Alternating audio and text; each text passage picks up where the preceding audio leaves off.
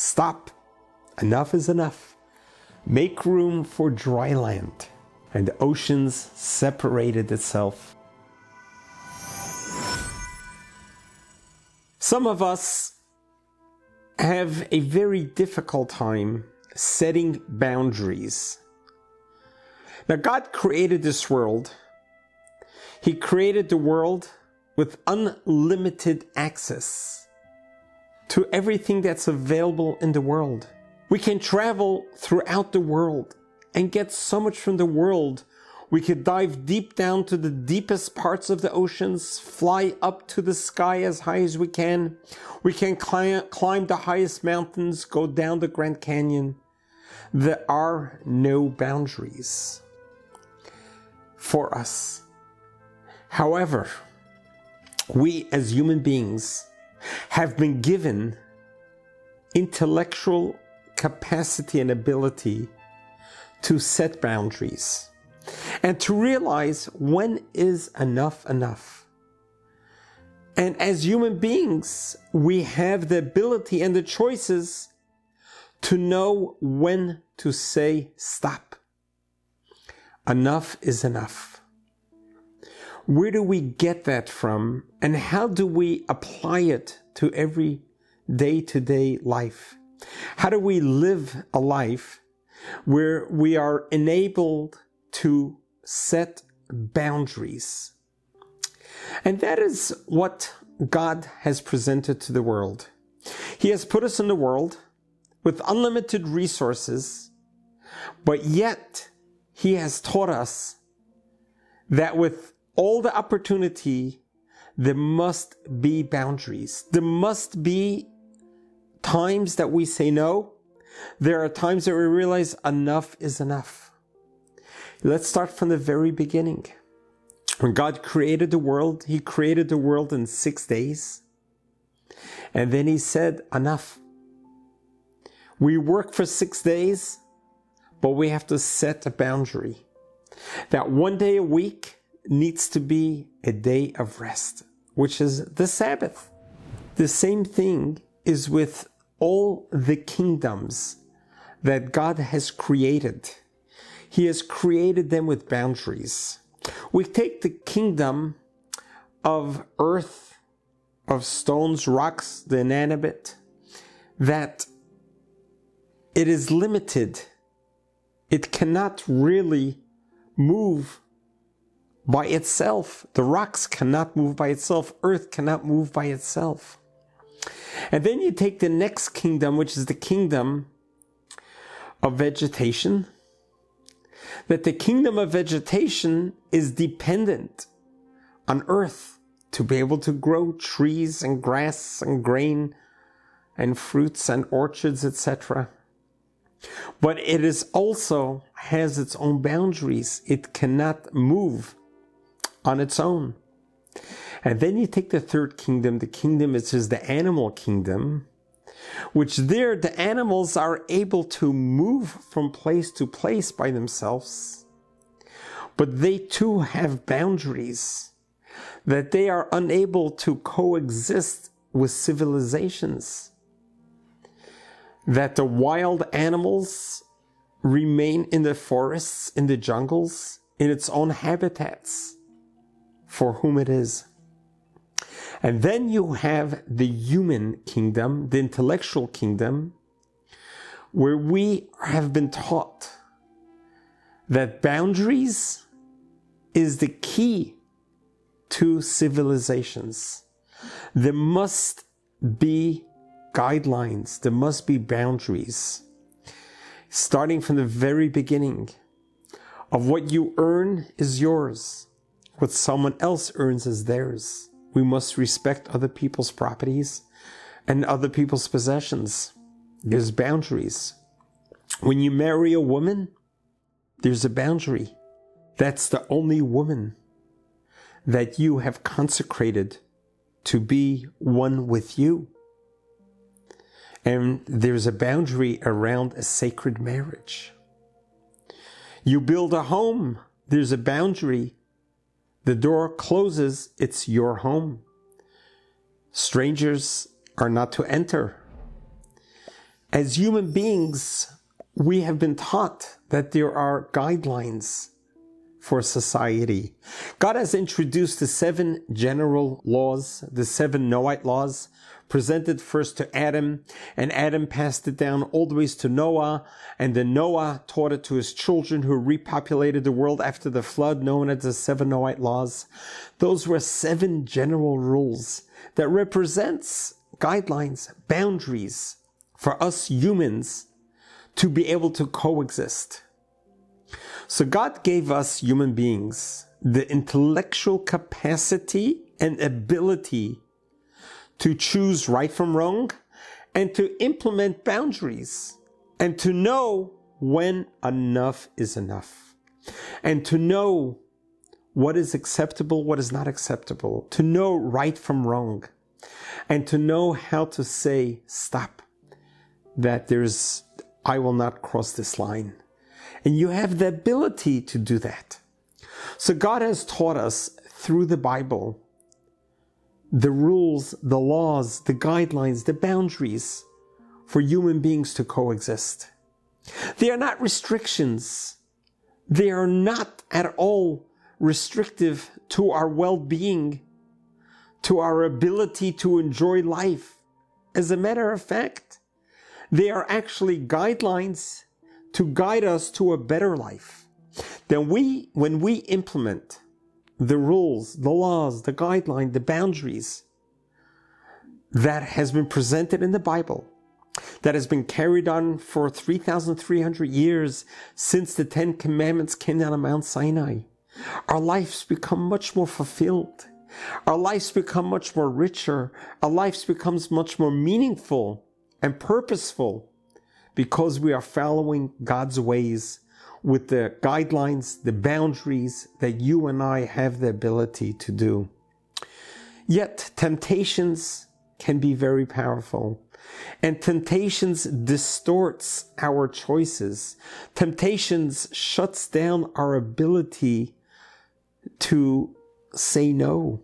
Temptations become so powerful that we go into a gray area and we fall prey to our temptations and we violate some fundamental rules and guidelines as God has gifted human beings the ability to stand tall and stand powerful and to say no. I personally know that I have fallen to temptations over my lifetime. And I've realized how easy it is to fall prey to temptations. But as soon as you realize that, it makes you stronger.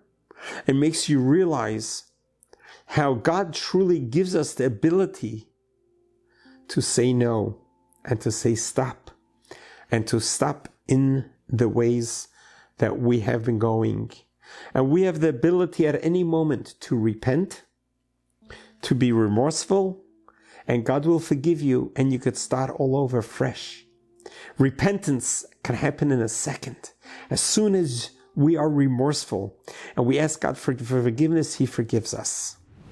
In the Torah in the Bible, there's an instruction, and you may have noticed it at every Jewish home and synagogue, community center, and workplace. You would see a scroll that is hanging on the doorpost. This scroll is an actual cutout of a verse from the Torah. It's an actual piece of parchment. It's called a mezuzah, and it's only valid and kosher when it's handwritten with a quill, with a feather, and specific kosher ink, and written by a skilled scribe. That is when it's valid and holds itself tremendous energies and power. It is a verse from the Bible that is written on this piece of parchment and rolled up and put on your doorpost. It needs to be sealed in a permanent way that becomes a permanent fixture of your home, your business place. This is what's called a mezuzah. On the scroll, there are three letters. In the outside of the scroll. In the inside of the scroll are two big paragraphs, but the outside of the scroll has three letters. These letters is in Hebrew the letter Shin Daled Yud, which represents God's name, Shaddai, which is one of God's name. Why is that particular name used on the mezuzah? There are so many names that God has. Why specifically that name is put on the mezuzah? The name Shaddai comes from an acronym Mi Sha'amar Dai. The one who said enough. Stop. Referencing that God Almighty, when He created the world, He created the oceans to be so powerful that at first there was no dry land. It was only ocean. And then God said, Dai in Hebrew means enough. Stop. Enough is enough. Make room for dry land. And the oceans separated itself from the dry land and respected those boundaries that till today we have dry land and the oceans and the seas and the lakes have their boundaries, but it's because God said enough.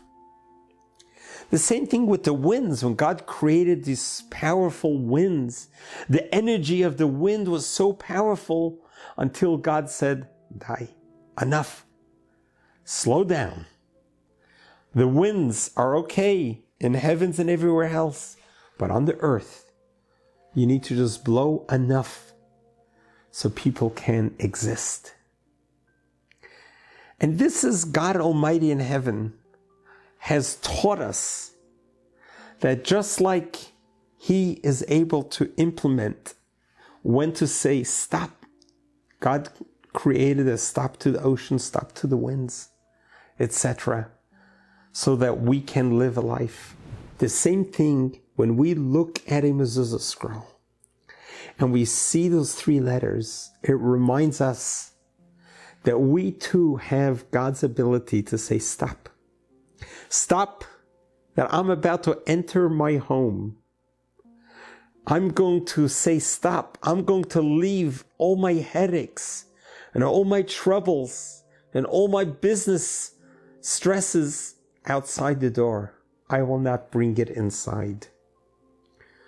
All your anger, exasperation, frustrations, you leave it at your doorstep. You don't bring it inside your house. That is when you say, stop. Enough is enough.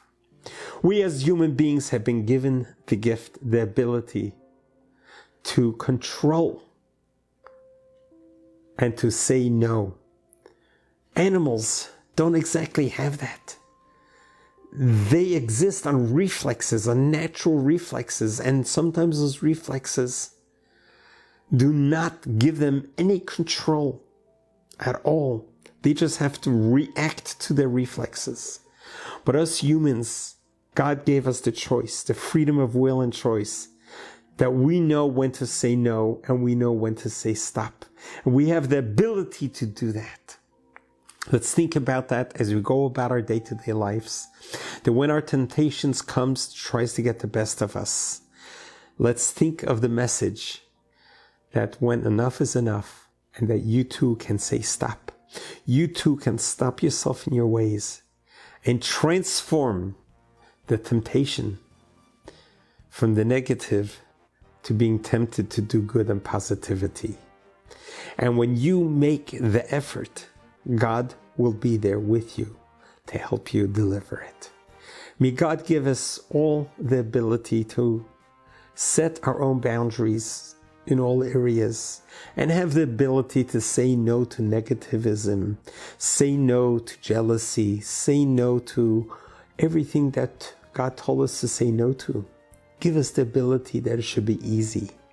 And when we say no once, the next time around will be easier. And may God open up great channels for us because every time we withhold and we say no, God is going to give you a big fat yes that He's going to give you more opportunities to say yes to than we have to say no. God bless you. God loves you.